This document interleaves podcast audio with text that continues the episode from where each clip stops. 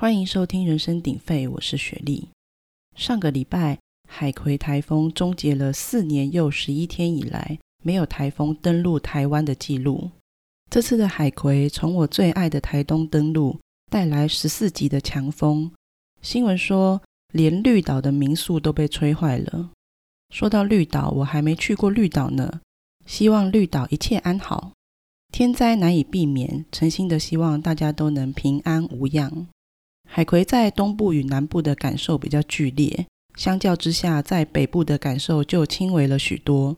不过这次的台风也是为我的生活带来一点小插曲。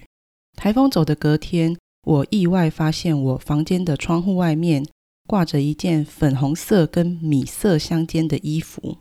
我猜这件衣服是连着晒衣架被风给吹过来的，然后晒衣架的弯钩无意间就卡在我房间外的某处，于是那件衣服就哪里也去不了。不知道是哪楼的邻居，台风天还把衣服挂在外面晒，结果衣服就生七七离家出走。不只是台风来的时候，只要是风大的时候，都要小心晒在外面的衣物哦。我之前居住的社区就常常贴出大家阳台飞下来的失物招领。有一次要失物招领的是一件桃红色的胸罩，看起来似乎还是有集中的款式哦。这真的会有人认领吗？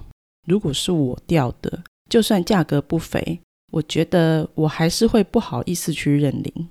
光想到跟警卫取回失物的场面，就觉得。当时心情会很复杂吧？桃红色的胸罩会亮到飞出阳台，也是件奇妙的事。该不会是哪个人夫把小三放在公司包里的胸罩不小心带回家，因为害怕被老婆发现，只好从家里的阳台丢出去？以上是我毫无根据的三姑六婆猜测。接下来我要认真点。每年的七月到九月就是闹哄哄的暑假。也是台风发生频率最高的期间。依照中央气象局的统计，全球每年约有二十六个台风，其中有三到四个台风会侵袭台湾。截至今年的八月二十四日止，已经达到台风未登陆台湾满四年。这四年来，我们居住的番薯宝岛一共闪过了九十五个台风。一直到被今年九月的海葵台风给中断记录。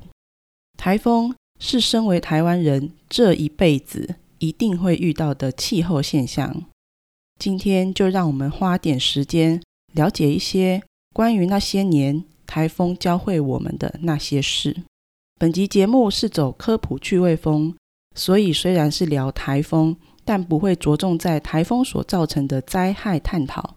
也请大家带着轻松的心情一起来欣赏。既然要聊台风，就得先知道什么是台风。台风是西北太平洋及南中国海地区对于热带气旋的一种称呼。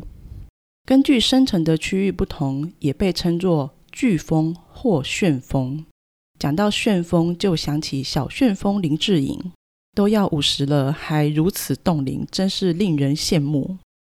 台风的寿命最短一天，最长的话寿命可以到两周，平均值约莫四到五天左右。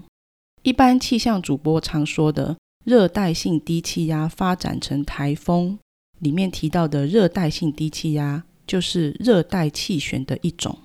而热带性低气压发展成台风这句话，指的就是热带的强烈日照与高温。使空气受热膨胀及海水蒸发后上升，形成低气压中心。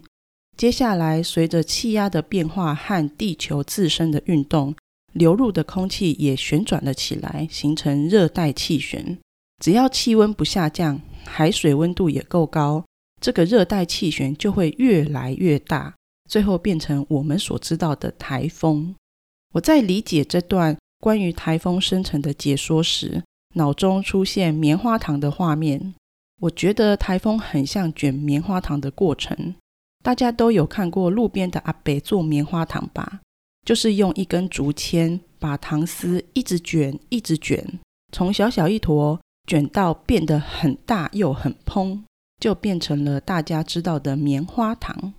转动的热带性低气压就像卷动的竹签，把周遭的水汽像卷棉花糖的糖丝一样，不停地卷入变强壮后，就会变成了台风。台风要来的前几天，天气总是特别炎热，这就是因为台湾上空的水汽也像卷棉花糖的糖丝一样，水汽被台风这个自转气旋给卷走了。所以才会出现晴空万里的天气现象。再来，像我们听到的，每个台风都有自己独特的名字，像是白鹿、赫伯等等等等。每一个台风又是怎么被命名的呢？根据记载，第一个被命名的台风是一九七九年的台风，名字叫做爱丽丝。在二零零零年以前。台风的命名是由美国军方的联合台风警报中心负责的。一开始，台风的命名都是使用女性的英文名字，像是卡门、贝斯等等，是后来才加入使用男性名字来命名。二零零零年以后，我们所处的西北太平洋区域台风命名的工作就改由亚太国家所成立的台风委员会来执行。由委员会里的十四个国家各提供十个名字，总共一百四十个名字。把这一百四十个名字再进行编列后，就成为了一张台风命名表。自从开始由委员会取名后，台风的名字就更多样化了，尤其是增添了许多亚洲风味。像这次的海葵就是由中国大陆所命名的。比较特别的名字还有。香港取名的鸳鸯，感觉很好喝；还有南韩取名的浣熊，以及日本取名的圆规。据说日本取名的圆规并非文具的圆规，而是一个星座的名字。正常情况下，这个台风命名表是循环重复使用的。这也是有一些台风的名字你会觉得似曾相似的原因。但如果某个台风因为脾气太坏，对土地与人民造成特别重大的灾害，台风委员会的成员也可以申请将这个台风使用的名称从命名表中删除，然后再取一个新的名称进行递补。像今年海葵台风的前身就是二零零五年的龙王台风，当时龙王这个名字就是因为太残暴而被除名的。以上就是一段关于台风的小知识。接下来就是台风如何亲密地影响着我们的生活。毕竟，身为台湾人，就是避不了台风。也因为这样，每年台风频繁发生的时候，在网络上、新闻上、生活上，都有许多关于台风相关的讨论。关于台风，大家讨论最热烈的，就是以前念书跟上班的时候，每次有台风来，最期待的。台风假，每次台风要来的时候，就要守在电视机前面看政府宣布隔天要不要上班上课。而且我小时候很奇怪哦，常常拖着作业不写，等宣布台风假。结果等到宣布要上课，我就跟赌桌上翻牌输了一样，垂头丧气。我爸都会笑我说，我的样子很像斗败的公鸡。长大开始工作以后，如果放台风假，就当赚到一天休假。这种时候，我就会早上疯狂赖床，滚到不能滚为止，然后一整天躲在家里追剧或看电视新闻。当然，偶尔也是会联系一下朋友，互相关心各自家里的状况。虽然台湾很小，小到有些人根本不知道这个国家。以前在国外念语言学校的时候，有一个韩国阿朱玛问我从哪里来，我回他 Taiwan，结果他说 OK Thailand。出了国才知道，世界上还是有很多人根本不知道有台湾这个国家。虽然我们这么渺小，但每次为了台风假还是吵翻天。不光是行政区怎么放假吵，连何时该宣布放不放台风假也吵。网友就票选出几点宣布放台风假最惹民怨呢？结果最惹民怨的冠军就是四个字：即刻放假。翻开教育部国语词典，即刻指的是立刻、马上的意思。即刻放假就字面意思上就是现在包包收一收，可以回家喽。但是以整个社会运转的结构来说，即刻放假反而会造成很多不方便的地方。突然下班下课了，家长要分配采买跟接小孩的工作，交通也必定大打结。如果这时候风雨开始来了，就是屋漏偏逢连夜雨。我之前就遇过台风天搭公车回家。平常一个小时的车程变成两个半小时，在公车上睡一觉起来，发现还没上高速公路。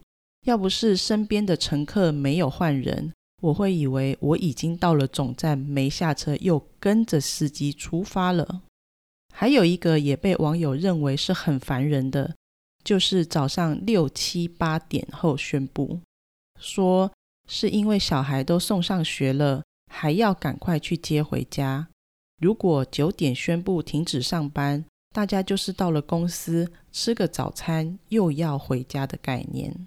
记得有一次是遇到了上了公车才宣布停班，结果我又莫名其妙搭车回家了。虽然要考虑无法掌握的风速与雨量来宣布台风假，真的有难度。不过对民众而言，大家也许希望的。只是能尽量让生活维持在常轨上，不要因为一个台风就一切都乱七八糟。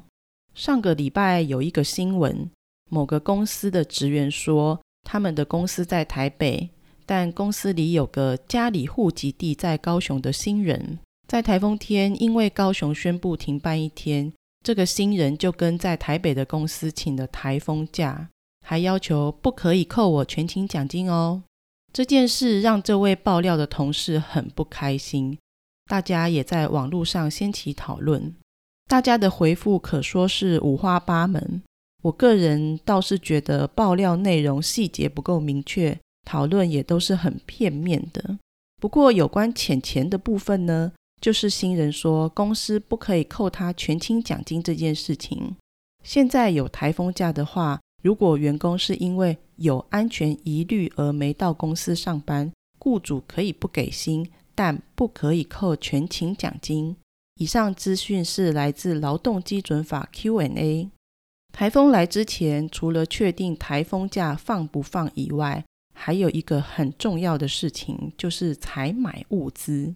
记得每次台风前，新闻上都会报道说，农民正在抢收高丽菜。然后高丽菜一斤涨幅多少？关于台风前采买蔬菜这件事，这种生鲜食品是不是够吃就好了呢？因为生鲜食品保存期限短，买多有时候吃不完坏掉，反而是一种浪费。除了生鲜以外，台风还有一个必备的就是泡面。到底台风天要吃泡面是从什么时候开始的？似乎已经不可考。但我猜，跟中秋节要吃烤肉一样，可能都是从商人的广告开始的吧。年复一年后，现在吃泡面已经荣登台风天必做的事的第一名了。以前台风天最幸福的就是吃泡面配新闻，关心台风动态。如果不小心停电了，一家人点蜡烛配泡面也是蛮温馨的。还有一种我没吃过的。但很有名的台风面煮法，内容就是泡面加茄汁青鱼罐头加鸡蛋加菜，这种组合在不能叫外送的台风天，应该可以算是五星级豪华泡面飨宴。至于什么泡面口味最令人喜爱，我相信大家都各自有口袋名单。云端发票 APP 也统计出今年上半年最受喜爱的泡面前十名，我来讲个前五名给大家参考。第五名，味味 A 排骨鸡面；第四名，一剁赞红烧牛肉面；第三名，维力炸酱面；第二名满汉大餐葱烧牛肉面，第一名来一客鲜虾鱼板。以上的前五名都是老牌子了，是从小吃到大的味道。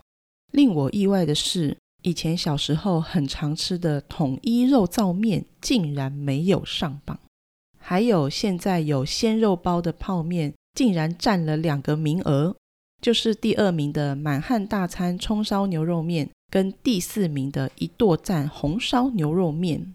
记得这两款泡面刚出的时候，都觉得。这是好野人才吃得起的泡面，没想到以前好野人才吃得起的泡面，现在已经如此平民化了。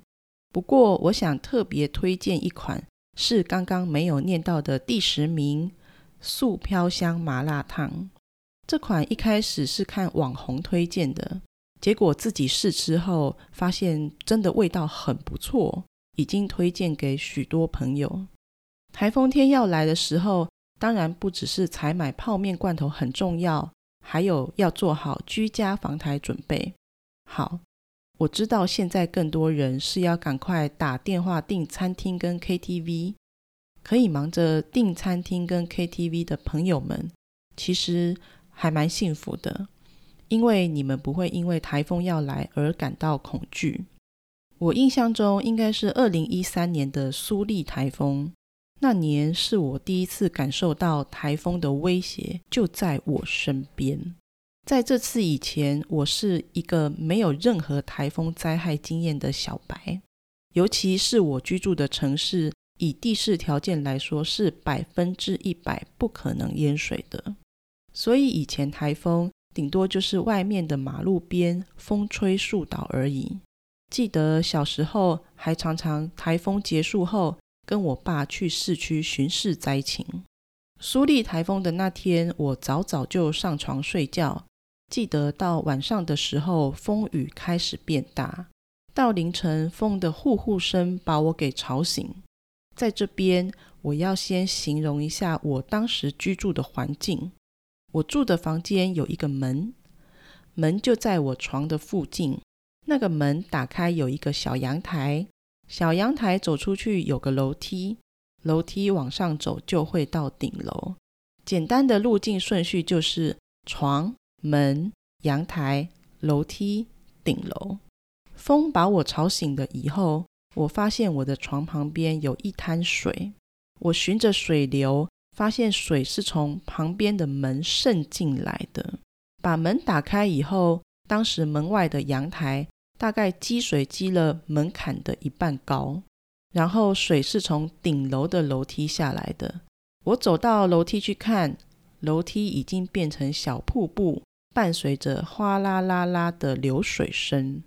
我猜是顶楼的排水孔堵住了，台风带来的雨量排不出去，累积的雨量太大，就开始往下流。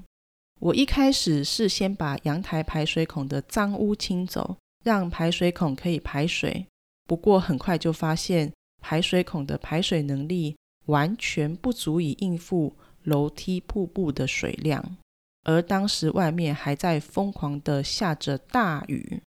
我意识到我一个人是无法 handle 这件事情了，就立马打电话叫我爸来救我，然后疯狂的在房间里寻找可以捞水的东西，结果找了老半天。家里唯一可以捞水的，只有一只本机跟一个水桶。